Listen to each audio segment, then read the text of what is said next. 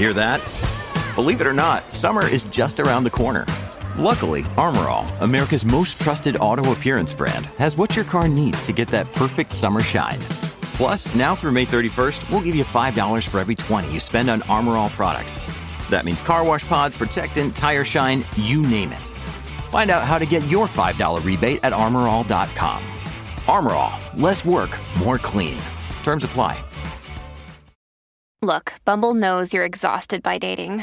All the, must not take yourself too seriously, and 6'1" since that matters, and what do I even say other than, hey? Well, that's why they're introducing an all-new Bumble, with exciting features to make compatibility easier, starting the chat better, and dating safer. They've changed, so you don't have to.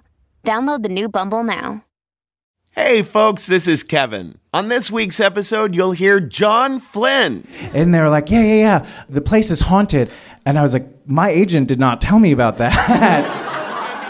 That and more.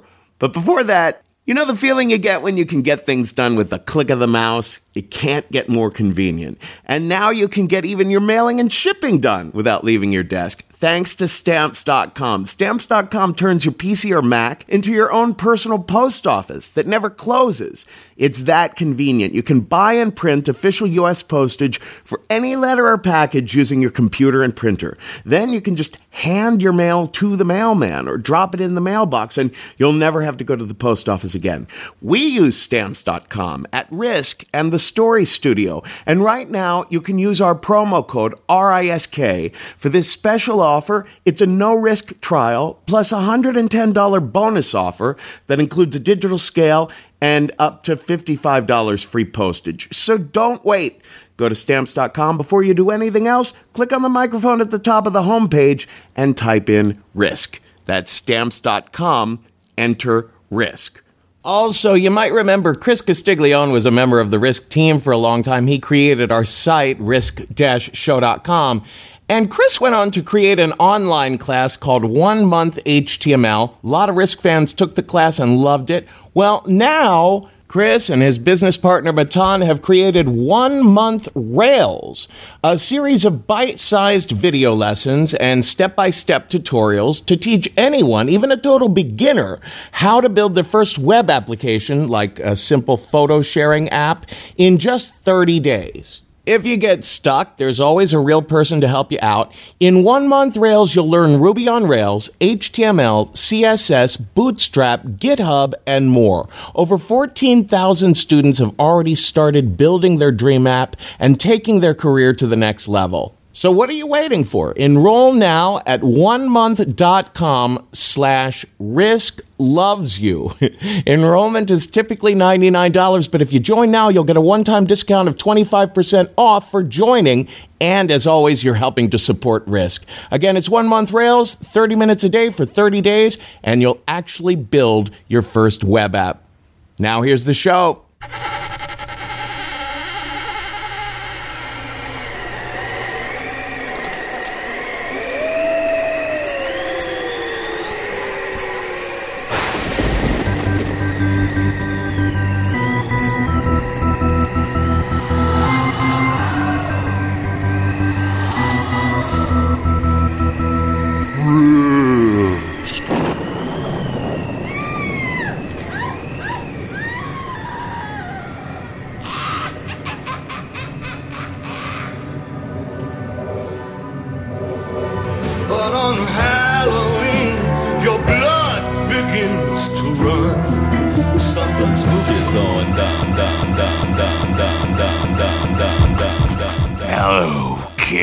This is RISK, the show where people tell true stories they never thought they'd dare to share. I'm Kevin Allison, and this is a bit of Jeff Barr, our episode editor's madness happening behind us now. A lot of that in this episode, because this episode is Boo! Our Halloween-themed episode of 2014. We were a little worried there for a while, guys. I sent out a tweet and a Facebook posting in a panic a couple days ago saying, oh my God, I don't think we can have a Halloween-themed episode this week because we don't have enough juicy stuff. And that sent Risk fans, you guys, into a panic and got enough people writing us back with really good stories. So here it is. We got it. It's late, but it's great. And so, in a little bit, we're going to hear from Risk fan Ron Butchko, who responded to that panic call. But before that, we're going to start with a live story from Stacey Keene that she shared when we were recently in Pittsburgh, Pennsylvania. So without further ado, here she is now, Stacey Keene, with a story we call The Hodophobe.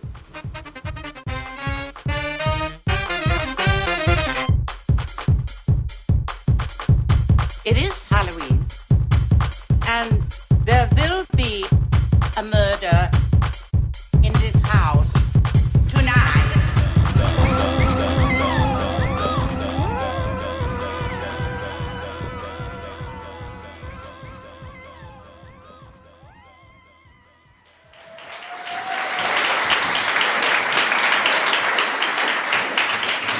So, I'm hodophobic. Hodophobic with a D. I've been worried about pronouncing that right, like, all week. I don't want you guys to think I mean something else, because I'm definitely not that. Hodophobia is the fear of traveling. And for me, it's specific to cars and driving. So, you know, I'm sure that a lot of you are like, oh, come on, is that really a real phobia? Can't you just face your fears, you know? And I'm sure you're the same assholes who tell depressed people, like, just cheer up.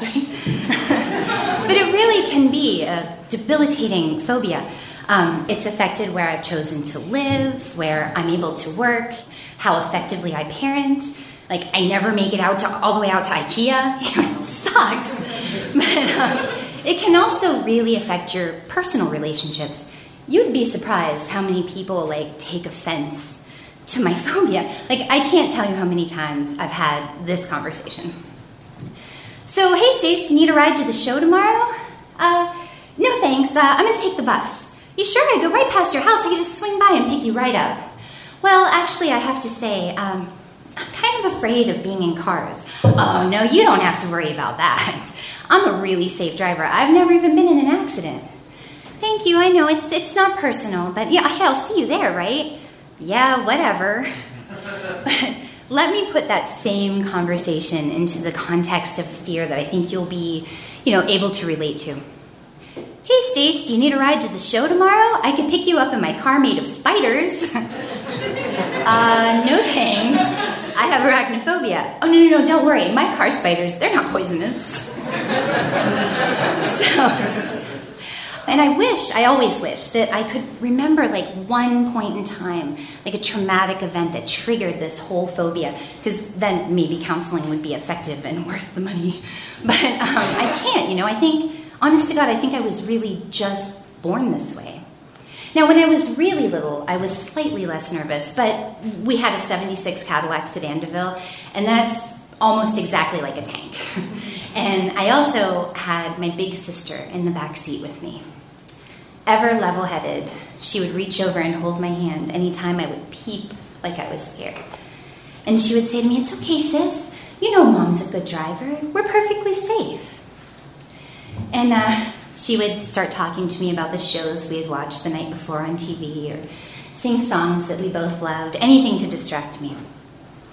And when she became 16 and got her own driver's license, she would take me out for rides on backcountry roads and tell me all about, this is how driving works, this is why it's safe, this is how the car works, you know, trying to appeal to my logic.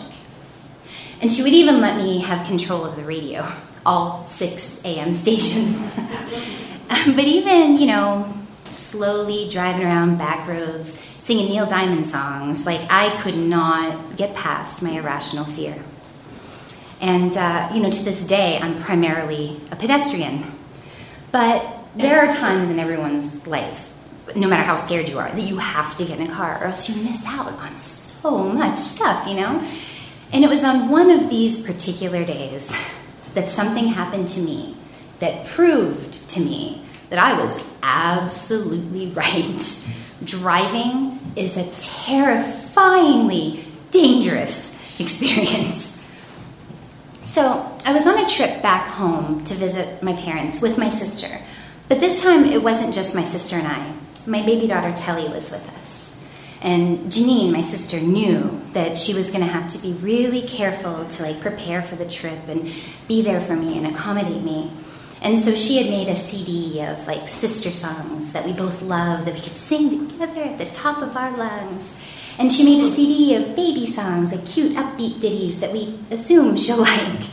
And she brought snacks and water and aromatherapy, everything short of Valium, which in retrospect is probably the thing to have brought. But, the ride there was completely uneventful. I mean, I was scared out of my mind, a couple times, but that's normal. For instance, did you know that the sound of rumble strips does not necessarily denote certain death? And that, it's okay and perfectly natural to accelerate partway through a curve, And no matter how many times I wondered, yes, her brakes do work. At one point we hit a bug and it splattered all over the windshield and all I could think was, oh my God, so much velocity, But we made it there in one piece and we had a wonderful time and I had many glasses of wine. So as we embarked on our journey home, I was far more relaxed, And on the way home, my daughter fell asleep, so we took out the baby CD, thank God, because there's only so many times you can listen to the dulcet tones of Barney the Dinosaur. But take out that CD, and I put in the sister CD, and a song we both love comes on, and it's by a band called The Great Big Sea. And it's about a great big draft horse named Kit, and she falls through the ice in Newfoundland, and she dies. And it is a really emotional song. And my sister and I are both crying and singing along. And I'm oh, I love horses. And she's I know, I love Canada. And just at that exact moment, the whole car is flooded with this bright, vibrating light. And I'm holy shit. So I look back, and there's this big truck. And its headlights are just blaring into the car, and I'm oh my God! But I always freak out, so I look over to my sister for cues, is this something to be scared about? And she's annoyed, but she doesn't look scared, so I'm okay, it's okay, it's a close call, it's fine, I'm sure we're fine. And she says, he's just being an asshole, he needs to pass us, but when we get up around this corner up here, he'll be able to scoot right by, there's a passing lane. And I'm oh, cool, passing lane, great. And she goes on singing about a dead horse, and I'm just, obsessing on how long it's going to take us to get to this passing lane. And I'm looking at this guy behind me, and all I could think of were, the monster truck commercials on TV from when I was little, Sunday, Sunday, Sunday. And I'm thinking, fire's going to shoot out of this truck. And I'm oh, God, passing lane, passing lane, passing lane. And we get there to the passing lane, I'm he's just going to go right around us, right? He does not. He stays right on our ass. And my sister's oh, maybe he doesn't see this. So she puts her arm out the window and she gives that universal, you may pass unchallenged signal. But he does not. He stays right on our ass. So she turns on a right turn signal thinking, well, he's not going to want to slow down, so he'll just go right. No, he stays right on. In fact, he gets closer and starts blinking his lights. And I'm oh, my God.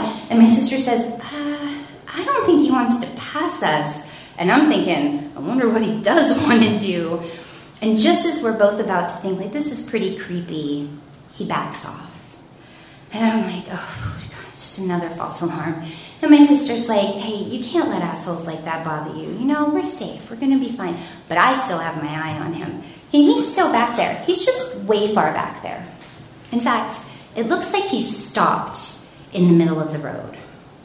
And I get this really uncomfortable feeling. And all of a sudden, those headlights came at us with such speed and intensity that both my sister and I prepared for an impact.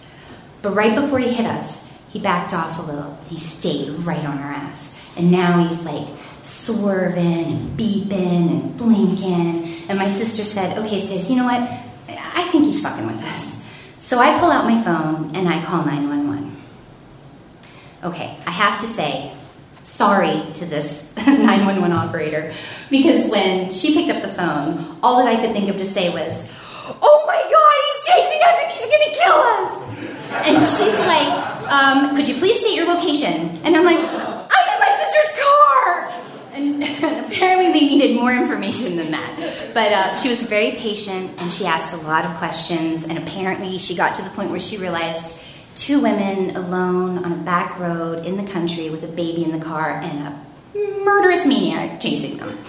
So she decides to patch us through to an officer who's in the area. So I'm waiting for him to get onto the phone, and I'm scared. I'm like, oh my God, what is that? Why is this happening? This is crazy. And the police officer gets on the line, and just as he's saying, like, could you please try to explain your location? The truck turns off the road and is gone. And I'm like, oh, okay, all right, thank God. Okay, he's gone. He turned off the road. He's gone. We're okay. And the cop is like, are you sure you're okay? And I'm like, he's not here anymore. We're okay. And he's like, okay, just he's not following you. And I'm like, no, we're good. And he's like, okay. Well, and I'm like, but wait, you still have to pursue him because he was driving like crazy. And he's like, yes, ma'am, I understand. I'm like, no, you promise me right now that you're going to go get that guy. And he's like, yes, ma'am, I understand. Thank you. We will do that. You please stay on the line and talk to the dispatcher. She's going to have some questions to ask you. So as I'm waiting for her to get on the line, my baby wakes up. So, and she starts like, like she's going to cry, and I feel like I'm going to cry, and I'm like, oh my God, no. So I take the CD out, and I put the baby CD back in. And she's whimpering, and I'm trying not to cry, so I decide the best thing to do is just to sing along with the music. So I start, there's a party in my tummy, so yummy, so yummy. And the operator comes on and goes, pardon me? And I'm like, oh, sorry, I'm just singing Yo Gabba Gabba to the baby. She just woke up, and she's like, oh, that's cute. So we're relaxed, and she's taking information from me, no big deal. And all of a sudden, I look up ahead, and there's an intersection coming up. And I'm like, no fucking way.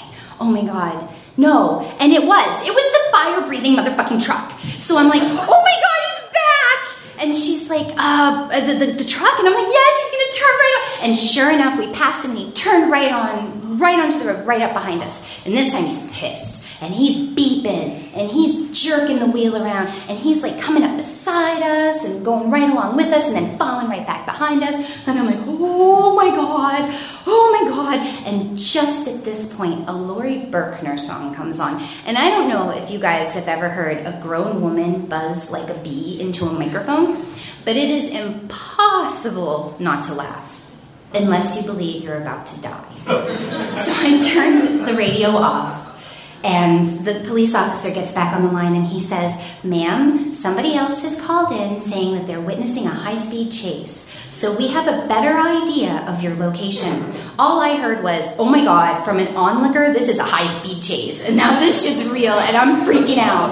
But so I'm like, oh my God. And my sister goes, okay, Stace, listen. I love you so much, and I love Telly so much, and I promise you I'm going to keep you safe. But here's the thing. I need you to do me a favor.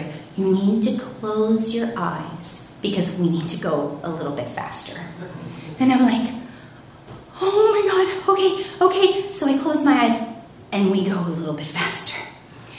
And I can't breathe, and my eyes are squeezed shut, and I'm saying, we're going so fast. And the police officer says, could you please state your speed, ma'am? And I look over at the dashboard, and I'm like, oh, my God, over 85. I can't look again. And he's like, okay, relax. It's okay. Calm down. And I'm like, I can't. You don't understand. I'm really scared. And he's like, no, it's going to be okay. And I'm like, no, it's fucking not. And so my sister goes, okay, Stace, you know what it's like? It's like Miami Vice, but without boats, right? Remember Miami Vice, right? They always catch the bad guy. And remember Crockett? He was so hot. We're going to catch the bad guy safe. It's going to be okay. And I was like, okay, we're going to catch the bad guy. My tubs is hotter. Okay, we're going to catch the bad guy. So I'm freaking out, trying not to pass out. And we go around this corner, and it's like, argh! And I scream out loud. And my sister's like, no, it's okay, Stace. You know what it's like? It's like chips. You remember chips? It's more like chips, right? Because they're going to catch the bad guy, and then they're going to go back to the office, and they're going to laugh about him, and it's going to be awesome. And I'm like, right. They're going to catch the bad guy. We're going to laugh at him. And then I start, like, almost passing out. And I'm like, Janine, we're going to die. And she's like, no, we're not going to die. We're going to get through this. And they're going to catch us back. And I'm like, no, we're going to die. I love you. I love you. And she's like, shut the fuck up. We're not going to die. And I'm like, no, but I love you. And she's like, shut up. And I'm like, just say you love me. And she's like, okay, you know I love you. And I'm like, okay. And she's like, but you know what this is like, Stace? You know, it's okay. It's like Dukes of Hazzard, but without rednecks. Okay, maybe with a redneck. And I'm like, you know what? Just stop being funny and just fucking drive. And she's like, okay, I love you, I'm sorry. And just at this minute, I see right in front of us Salzburg, right? This right in front of us is Salzburg. And the cop had said to me, do not stop the car or get out of the car until you get to the convenience store in Salzburg. And I'm like, there's Salzburg, where's the convenience store? But I realized that we're going really, really fast. And in order to get to the convenience store in Salzburg, we have to go around a big corner. And I look at my sister and I say, thank you. I love you. I know you tried. And she slowed down just enough to take the corner. And I don't think all of our car was on the road. But somehow we made it. And I look back and I see that the truck, he has to slow way down to get around this corner. And I'm like, yes, we're going to make it, right? And I look ahead of us, and there's the convenience store. It's amazing. There are 2 police cars there. There's a paramedic. There's lights. I'm like, oh, my God, we made it. And for the first time in this ride, I took, like, a deep breath. And my sister pulls right in between the 2 cop cars. And at that moment, I left my body, you know? Like, I closed my eyes shut, and I had this sensation like everything was spinning and spinning, like when you've been going in circles and you're dizzy, and I need this to stop, you know? And my head's buzzing, and I'm not really aware of anything that's around me. The only thing I notice is the bong, bong of my sister's door, which is so comforting because that means we're not moving. And then I hear tap, tap, tap on the window, and I hear, are you okay, ma'am? Are you okay? And I look up, and it's a police officer. And I'm like, yeah, I think I'm okay. And he's like, are you okay? And I look up at this guy, and he is the hottest police officer I have ever seen. And he's like, are you okay, ma'am? And I'm like, I am now. So I open my door, and I get up on shaky legs. And I take a deep breath, and I realize, oh my God, my sister was right. This is just like one of those shows we loved when we were little. There's lights everywhere, all this excitement. You know, I hear, suspect apprehended on a police radio. And I see my sister, the hero, there with my daughter in her arms, unscathed. And, I mean, Hot Cop, he even looked like Eric Estrada. So I'm like, this is the happy ending I was hoping for. But then I felt it. Just as Hot Cop was taking my hand to escort me away from the car, I felt this familiar feeling. I spent half my life in fear, so I knew what this was. My legs were cold. My pants felt really heavy.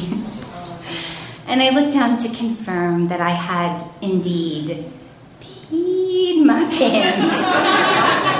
And I don't know if it's because I just had a baby or the intensity of the situation, but I held nothing back. I was like, this is just the kind of happy ending I should expect. But it's okay, it's okay. Officer Poncherello, he pretended not to notice.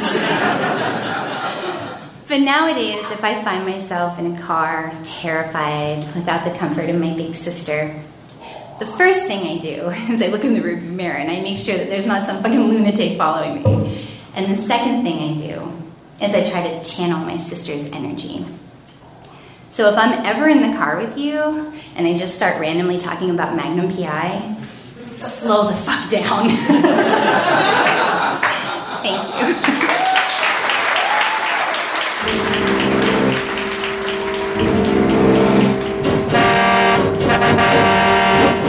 Evil has visited the earth in many forms. Now it returns as the car.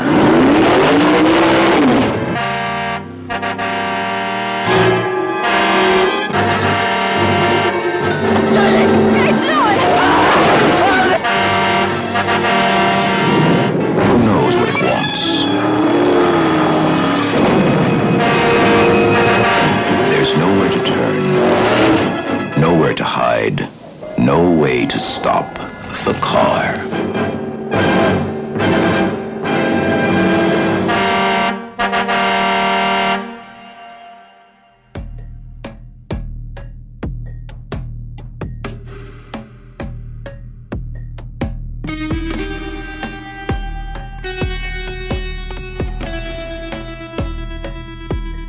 I want to say it was back in 1976. My parents and I lived in a small house in the junkyard that my dad ran.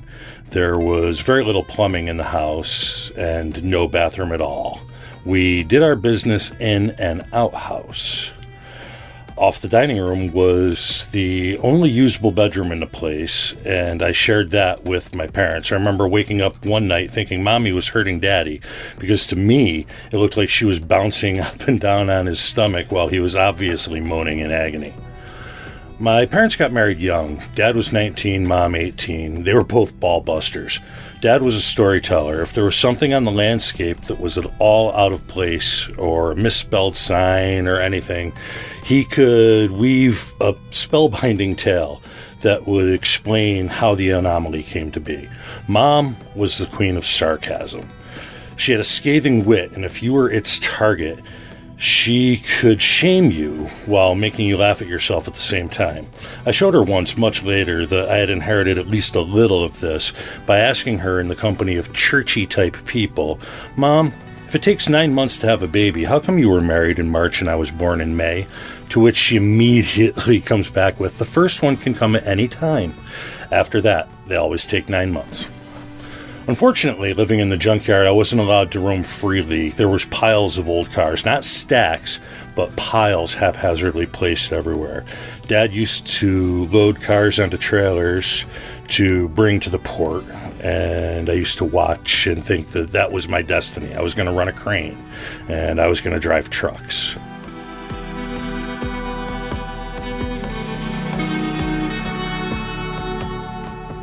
All kinds of stuff a kid might like to play on, but of course, you know, too dangerous, and I was mostly kept in the house. I remember one time Dad had caught the crane on fire, and I remember watching him try to put it out with buckets of rainwater that just happened to be laying around. Now, Dad had a really bad temper.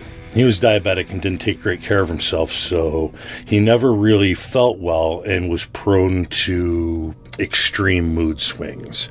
He also dabbled in heroin, which didn't really make things any better.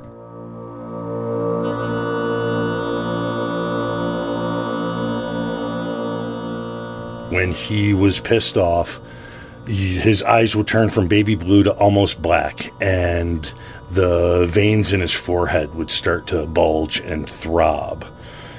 I remember watching him go after guys he had no business fucking with when they had pissed him off, and he would chase them down, and a fight would generally ensue. I never remember actually seeing Dad hit my mom, but they fought constantly, and I had seen him throwing things and throwing himself downstairs and into walls. It was mayhem, constant mayhem. He was a really, really scary guy to a kid my age.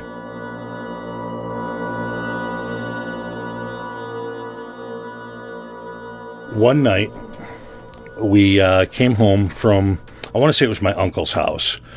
And as soon as we got into the house, the fighting ensued. And it was normal at first. They were fighting back and forth, and I didn't really pay much attention to what the subject matter was because they did it all the time. But then it escalated into a kind of hysterics. Mom would scream, and Dad would yell at her to shut the fuck up. And this went back and forth for a while. You know, she'd scream, he'd be like, "Shut up, shut up!" Eventually, Dad grabbed his shotgun and sent me into the bedroom that we shared, where I went there in the dark and hid under a blanket on the floor. Out in the dining room, the fight just kept going, and it got louder and louder and louder. And, you know, Mom would scream, and Dad would be, "Shut up!" Mom would scream, "Dad, shut up!" Scream, "Shut up!" The shotgun went off, and there was silence. After that, I heard Dad's heavy footsteps coming toward the door. I could see the light under the door, and I could see 2 feet there, and then the door started to open. The light on the floor opened up like a Japanese paper fan. When the door was wide open, I see the silhouette of my father in the doorway. He came walking into the bedroom, and he must have heard me whimpering under the cover. He took the blanket off my head, and he looked down at me, and he said, "Are you okay? Come on. It's okay now. We can go into the other room." And I hesitantly got up and walked out into the other room to find my mother peeling the wings of the bat that had scared the shit out of her and Dad had to shoot off the wall.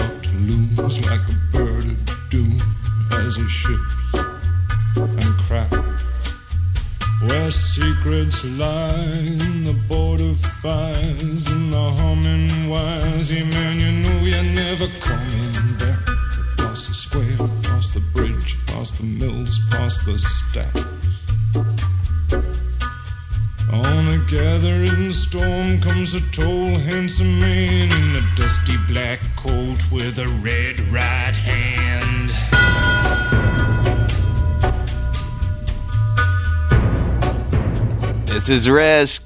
This is Nick Cave and the Bad Seeds behind me now. And in a little bit, we're going to hear just a little anecdote that Beowulf Jones and Sarah Benincasa shared at a recent Risk Live show at the Nerd Melt Theater in Los Angeles.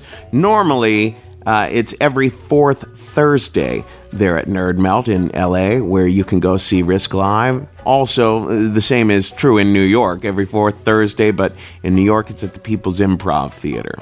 And then after that, we're going to hear a story from Candace Carter, who was one of those fans who got to us at the last minute with a fantastic story. So we're going to hear from her soon. But before all that, we're going to hear a tale that Melissa Murphy shared at the last time that Risk was in Washington, D.C., and it's a story we call Shelby's Place.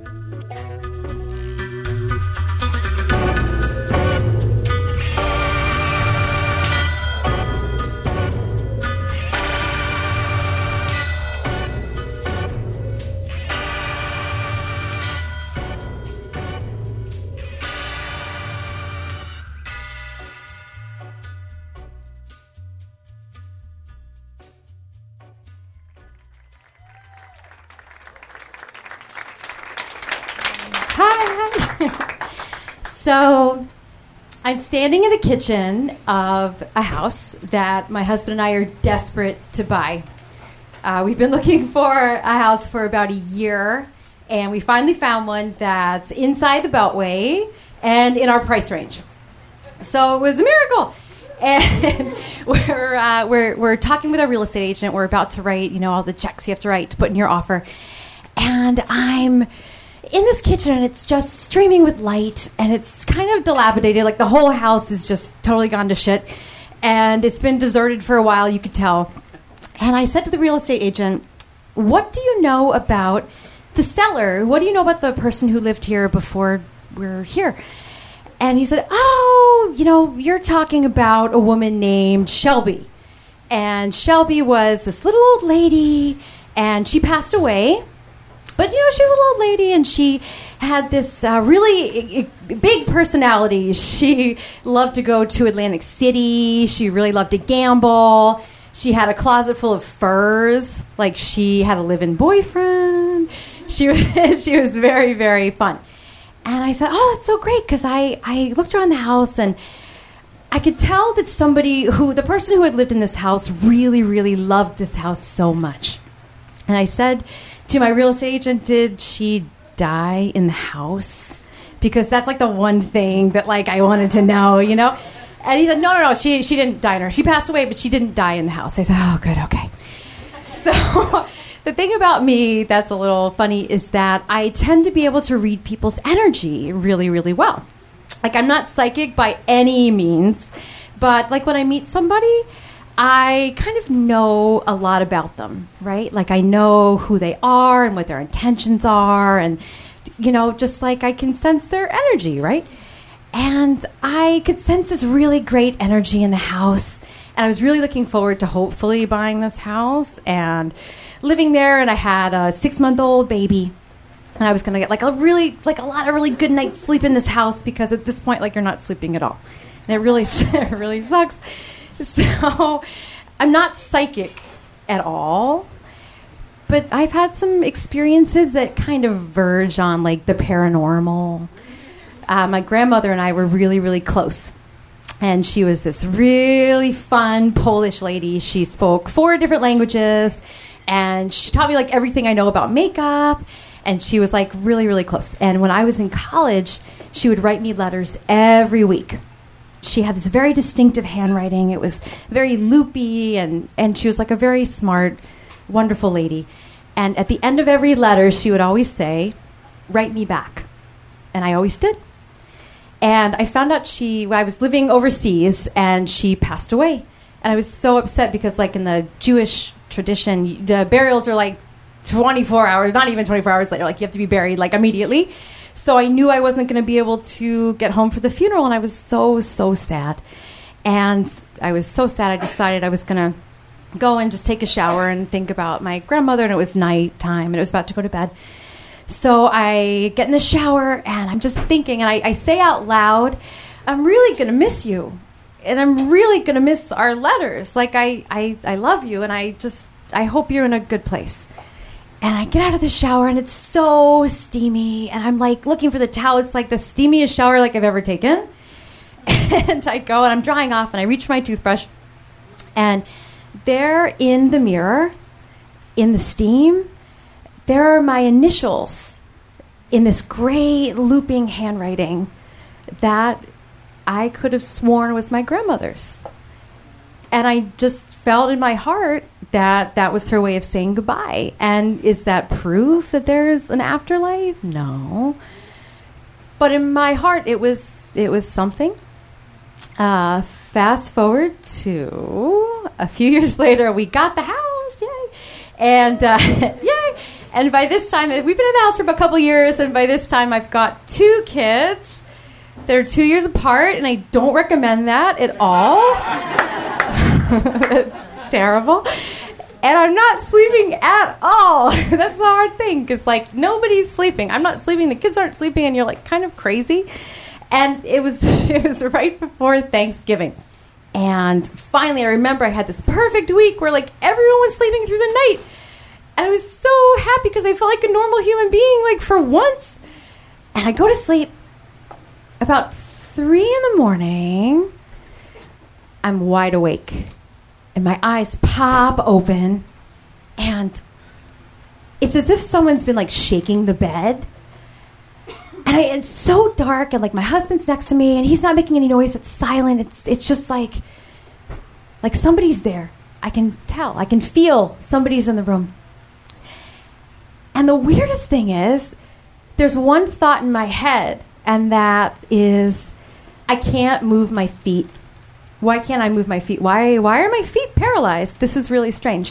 And I get up, like, I move my feet, and I walk around, and I can move my feet, like, I'm fine.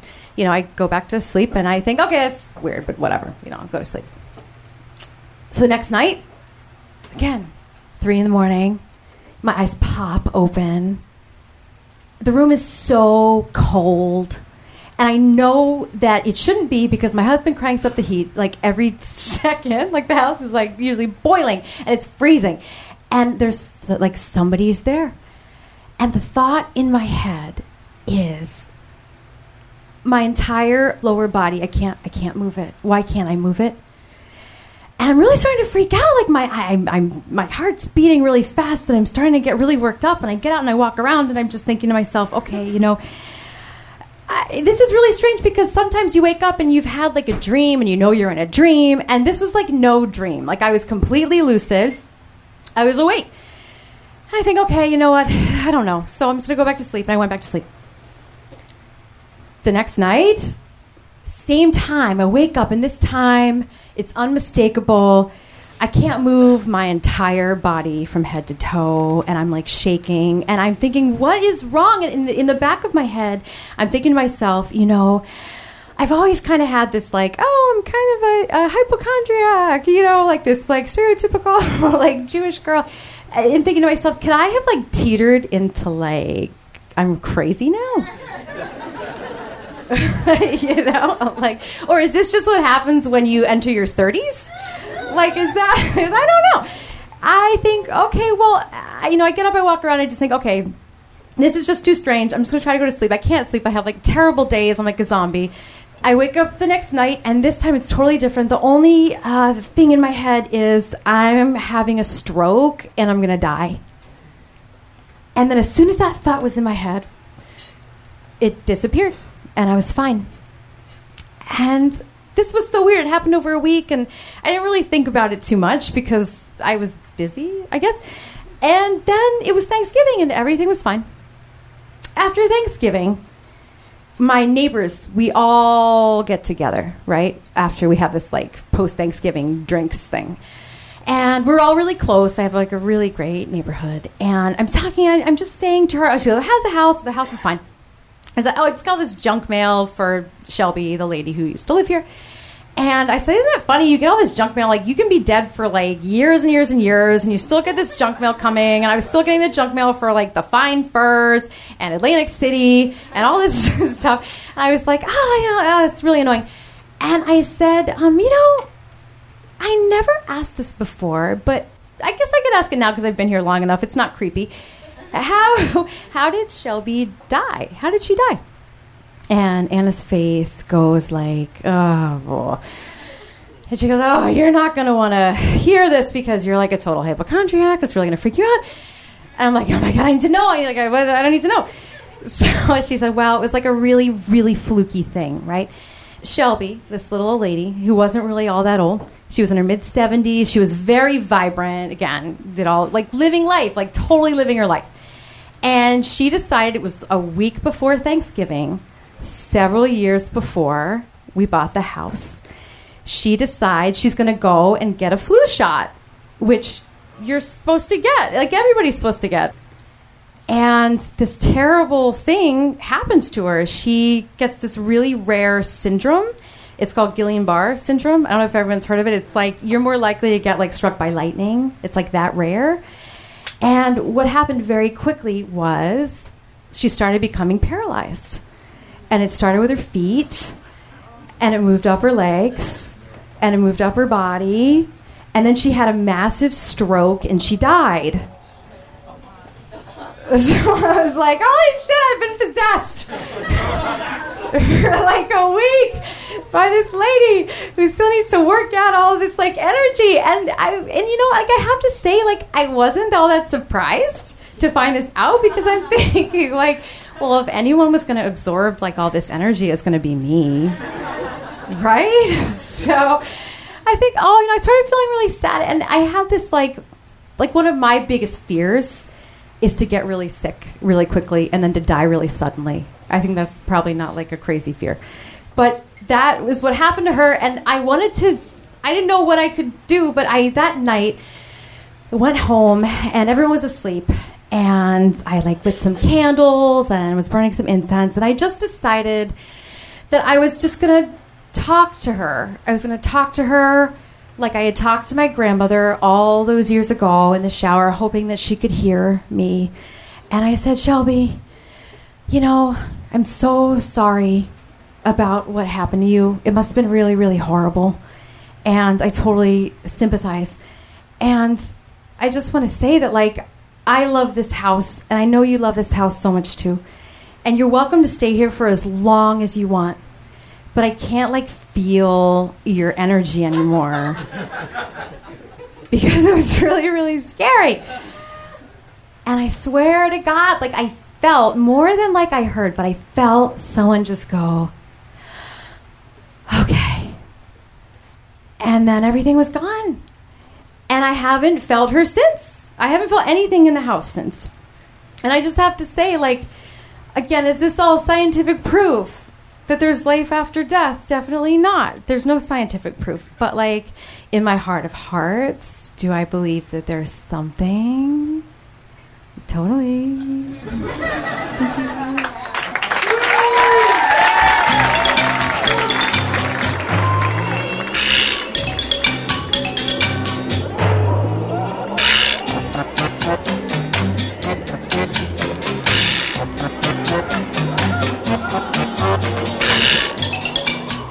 Can I just tell you guys something spooky that happened to me earlier this week? Yes, it is a bit of a spooky sort of time of the year. Yeah, this is really funny. A couple days ago, my friend Hugh died unexpectedly. That's not the funny part. But I ordered pizza that night. And when I got the pizzas from Crispy Crust, I opened the box. And inside the box, someone had drawn with a marker a gravestone, and it said R.I.P. Hugh. Ooh. I was like, what the fuck? How does Crispy Crust know? Am I being monitored by Crispy Crust? Are they the Scientology of pizza people? Like a weird NSA of pizza. Yeah. This is what Snowden was talking about. He was talking about Crispy Crust. So I was totally freaked out because I thought it was like, I guess I appreciate the gesture, but how did they know?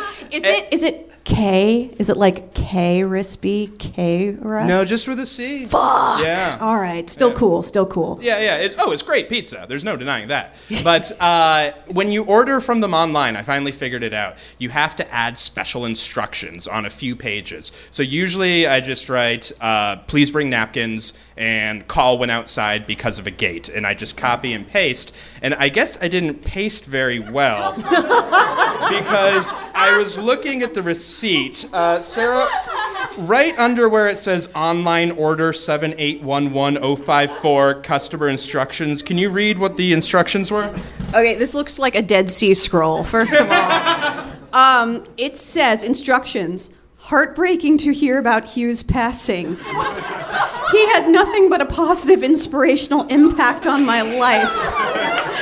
And the fact that he had the same impact on countless other people's lives, many more than I'll ever know about, is a testament to the strength of Hugh's character and legacy. And then underneath that, it says 6-piece wings, extra hot sauce, blue cheese. So that happened earlier this week. That's the most beautiful tribute to a dead friend I've ever heard of. I know. I've never been so pissed off someone's dead because Hugh would have loved this.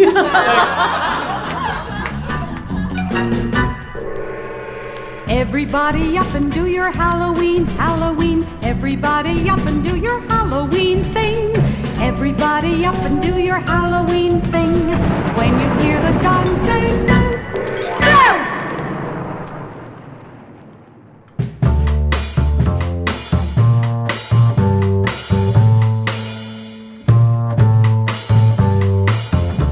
I grew up in the rural part of the Front Range of Colorado. When I was 18, I was really close friends with this really tight-knit group of guys. One of them developed this really intense crush on me, which just wasn't reciprocated. Most of the time it was alright, but sometimes it got a little weird. One night, he calls me up and tells me that everyone is going to go bowling in the next town over and asks me if I want to go with him. So he comes and gets me in his beat-up old SUV, and we head over. The next town over is 25 minutes away, and we take the back roads, which are kind of a dark, narrow, winding road, but it actually ended up being a lot quicker than the highway.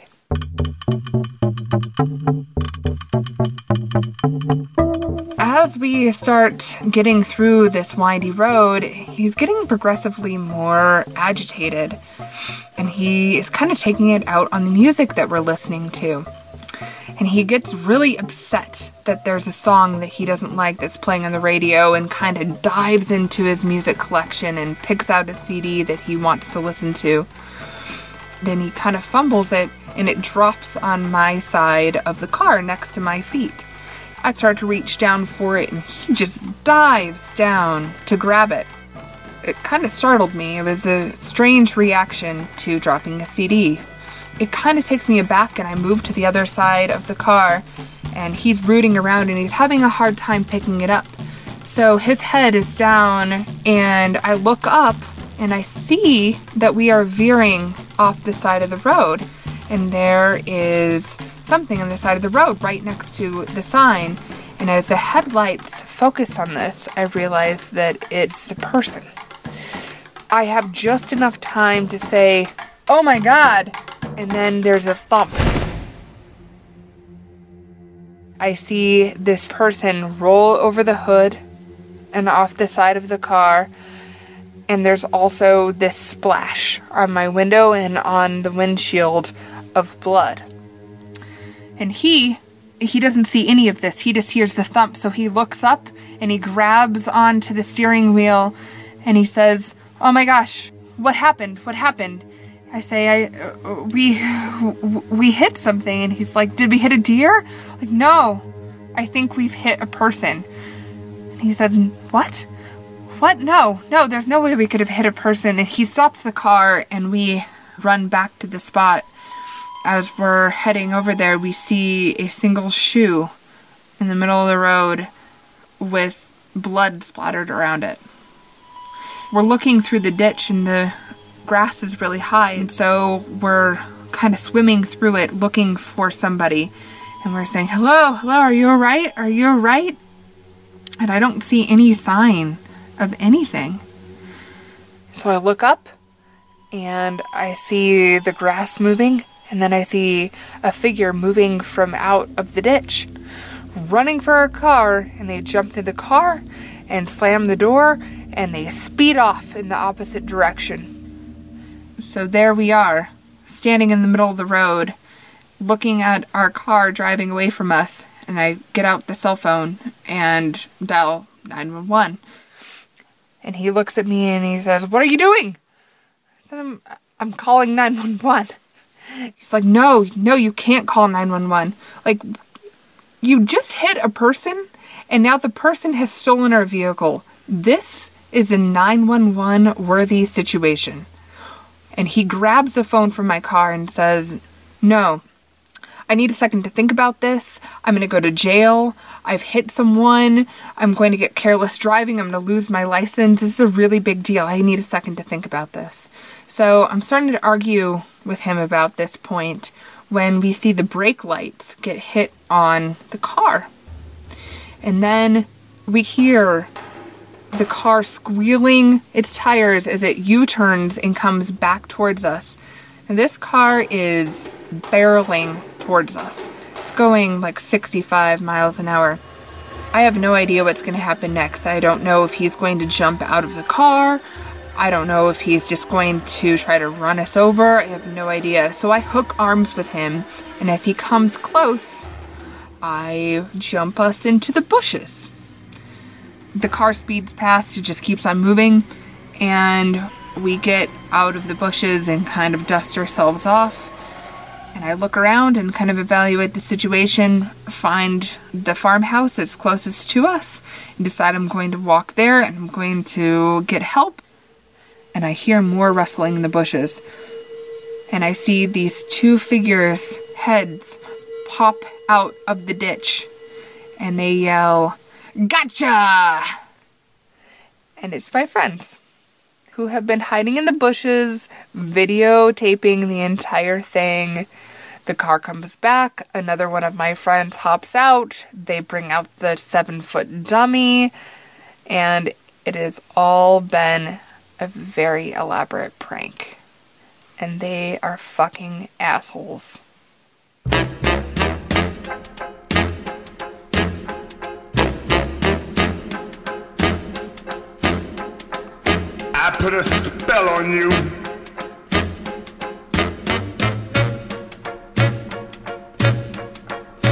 Because you're mine.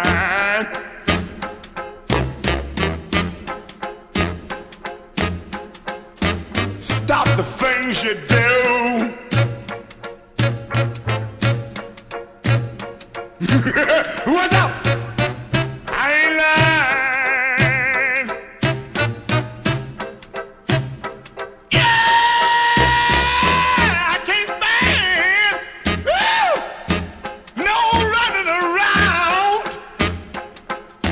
can't stand.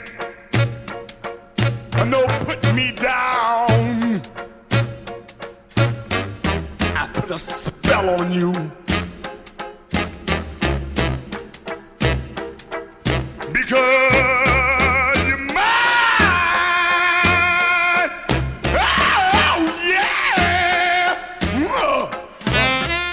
The great Screaming Jay Hawkins behind me now. We have just one more story for you. This one comes from our live show again at the Nerd Melt Theater in Los Angeles. This is John Flynn with a story we call The Haunting. What's up? I lie because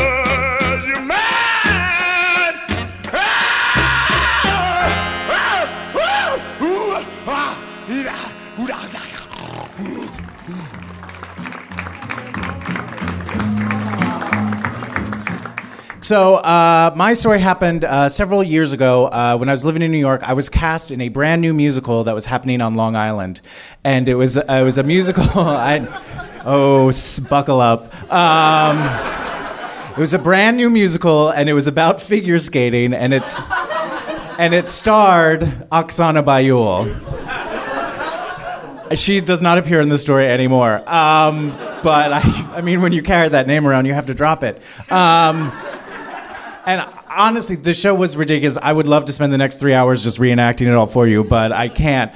It was at this theater where it was like this big piece of property where like the actors lived in this, what used to be a mansion, but they made it sort of like a dorm, and you know, like, and then you rehearsed in that building over there, and the theater was over there, and that's where the costumes were and all that stuff.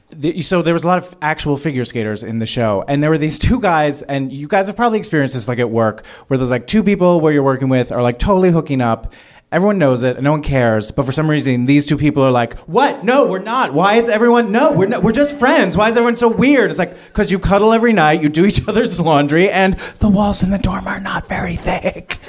But they're like weird about it and annoying. Anyway, so I was lucky. I was one of the few people that had my own room, and so it was like this. It was no bigger than this stage, actually, and it had like a bed and a dresser and a ceiling fan and a mirror, and I was like, it was all mine. And so one night while I was asleep, I sort of woke up to this very weird sensation where it felt like there was someone just kneeling on top of me, like right on my chest, with their face right up against mine, as if trying to like suck up my breath. Like it was just like this, like, and I was like, tried to get up, but like, someone was kneeling on my chest. And I was like tired and didn't really know what was going on. So I just went back to sleep because I'm a real go-getter. And And so the next morning, I was having breakfast with these two people in the show, this guy and this girl, Michael and Jessica. They were dating, and I became friends with them, and they had worked at this theater for years. And so, you know, like they knew where everything was and how it all worked. And so we're just having breakfast and talking. And I just sort of offhandedly go, oh, I had the craziest, weirdest dream last night. And I explained it to them. And they both get like so excited, and they go, oh my God, you were visited by the ghost last night. And I was like, excuse me? And they were like, yeah. The place is haunted. And then Jessica said, like, yeah. Tons of people who've stayed in your room have had the exact same experience. And I was like, my agent did not tell me about that. And I was like, what happened? They're like, I don't know, this place is haunted, and there's some people in the staff house that say, a lot of people have said they've seen the body of a small child running up and down stairs looking for her head. And I was like, this is crazy. And they're like, yeah, it's totally true. Lots of people have had this experience. I was like, how can we get behind the story of this? So like, well, you have to ask Robin. She's like one of the producers. And like this theater was like in her family, been passed down for generations. And so like now her and her brother were running it. She was like a producer and also the casting director. And Robin's like big claim to fame was that she had discovered a young Leonardo DiCaprio. So like on the door of her office was his 9-year-old headshot. And it was like very 80s. Because he had like a crisp denim jacket with like the collar popped, and it's like a little 9-year-old Leo. And they're like, yeah, she knows the whole story, but like the only way you can get her to talk about it is if you get her high. And I was like, at the time I was also a drug dealer, so So I was like, oh, this is not a problem at all. And I sort of like specialized. Well, all I did was I just made pot cookies. So I was like, let's set up a dinner date with Robin. I'll bring some cookies and we'll get to the bottom of this. And they were like, so we're having dinner tonight. I was like, perfect. Let's not waste time. So we go to this restaurant down the street from the theater. I give everyone a delicious treat. We order some red wine and we're just having dinner and being a very adult, relaxed, cool conversation. And about an hour in, which is usually when the cookies start to kick in. So I'm like, so Robin, what's the deal with all these ghosts? And she like does this sort of like just relaxes a little bit. And she's like, well, before I tell you the story, I just need to let you know, like, I'm very intuitive. I've always been able to like speak to other spirits. And, you know, like, I'm just this really like in touch with intuitive person. Like, that's why I'm a casting director. I'm like, of course. So she tells me the story, like the history of this piece of property. And apparently, like 150 years ago, that place was a stop on the Underground Railroad. And I was like, but we're on Long Island. She's like, these are for the slaves who like weren't stopping until they got to Canada. They were just like, nope, we're going to keep going. And so this was a very popular destination. I don't know if you would say, it's a very popular Underground Railroad resort. And so then after a while, like some people in the town had discovered what was going on. And so this like very angry racist mob all got together and they came to the house one night demanding the owners to like hand over the runaway slaves, and they refused. And, you know, they threatened them and they beat them and they apparently cut off their daughter's head right in front of them. And that explains the girl running up and down the stairs. And then they found some of the slaves and like beat and they raped them and they couldn't find more of them. They knew there were more there. So they set all these buildings on fire. So that is the reason why there are the ghosts of all these slaves who are trying to get your breath because they are suffocating. And she said, eventually all the buildings were rebuilt, but there was one building that wasn't burned down. They just spared one room, which became the little theater for a while, but wasn't the theater they used anymore. They just stored stuff there. And so, you know, she's like, so that's what that is. And I was like, well, that's cool. Thank you for telling me. So what should I do in case one of these ghosts come back again? And she goes, oh, don't worry about it. They're harmless. Just tell them that you're not going to bother them and they should move on, and that's all you need to do. And I was like, really? That's it? Like, it just sounds so weird to me. There's like these people who are like beaten and suffocated. If you're just like, hey, step off. They're like, oh, sorry. My bad. Didn't realize you were one of the good ones. I'm out. So like we end our dinner, and as we're driving back, Michael's like, you know, Robin did mention this, but I have a key to that one theater that wasn't burned down, and there's one of the rooms that are in there. I have the key there if you guys want to go. And I was like, fuck yeah, let's go. So like we get back to the, you know, to the property.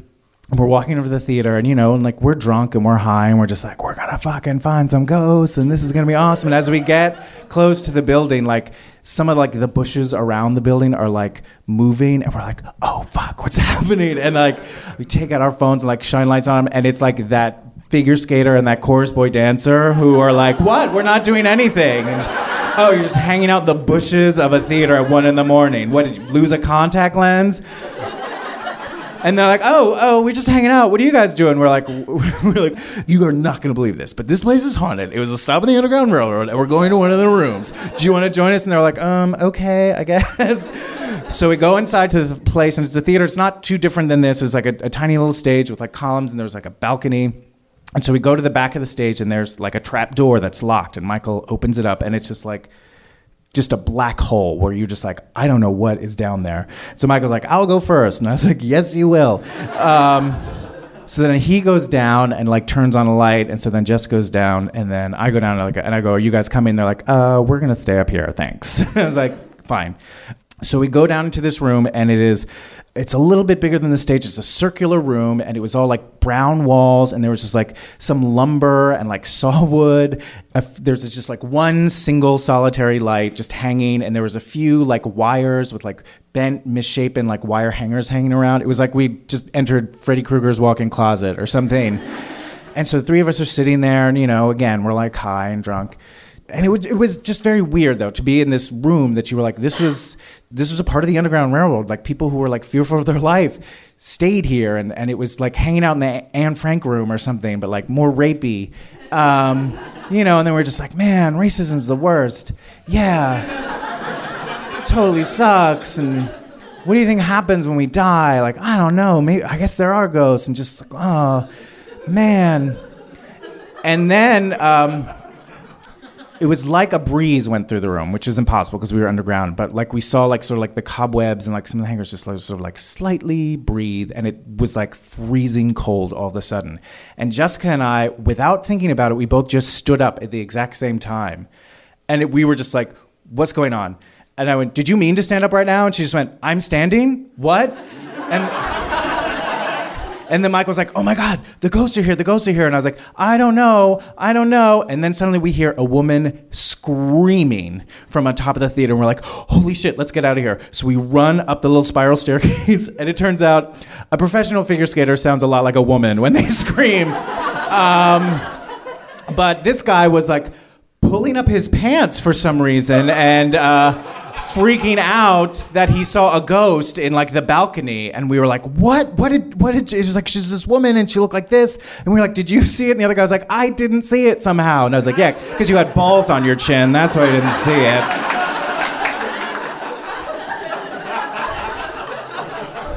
So then Michael's all like, oh my God, let's hang out with the ghosts. And we're like, nope, we're leaving. We're getting out of here. So we all just like run outside. And it was weird because it was like this beautiful summer night, but we were all like freezing cold. I was like, my nipples could cut glass right now. This is so weird.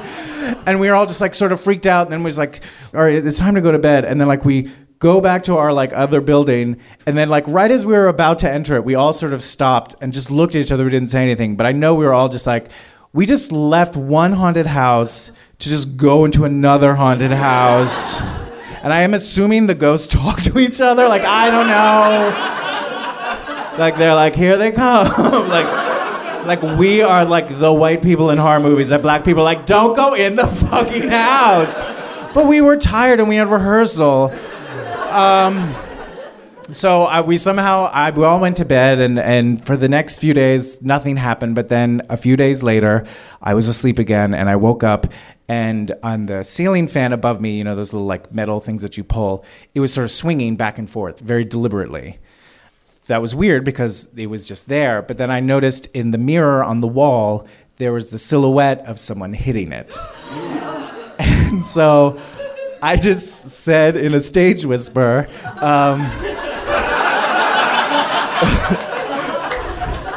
I was like, hey, it's totally cool you're here. Like, I don't care. I'm totally fine with whatever. I could share a room. But you should probably go. You should probably move on. And I know this sounds stupid and weird, but in the mirror, the silhouette walked out of the mirror. The chain stopped swinging immediately. And then the closet I had sort of slowly opened a little bit. And that was it. I was never visited by ghosts or anything else ever again. But I did see Oksana Bayul naked a whole lot. Thank you all very much.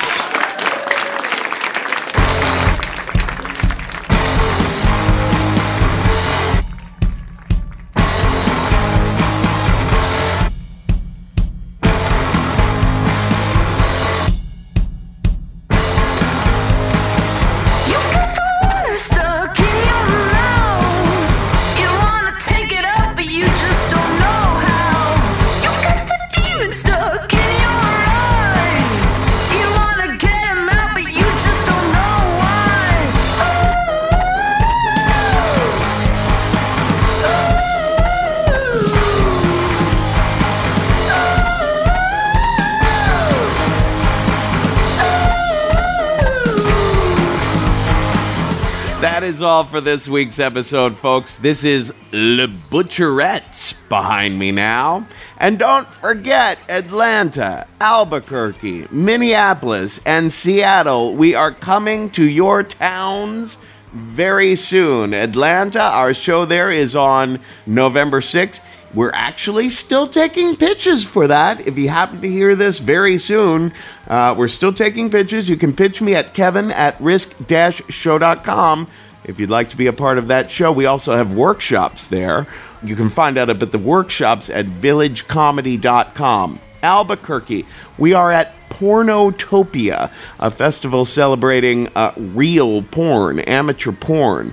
The show in Albuquerque is on November 13th, and I'm teaching some kink workshops at Pornotopia as well, so look into that.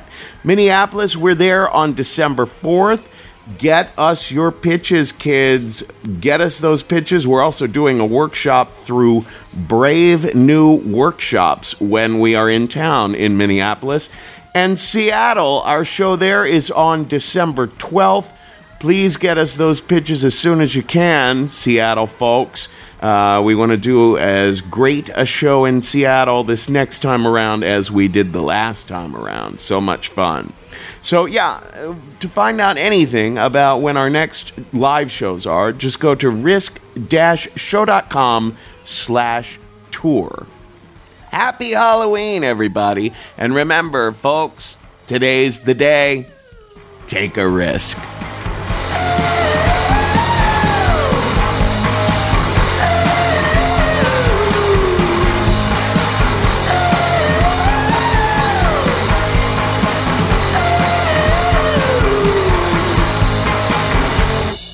Just put that needle in what is known as my flip side.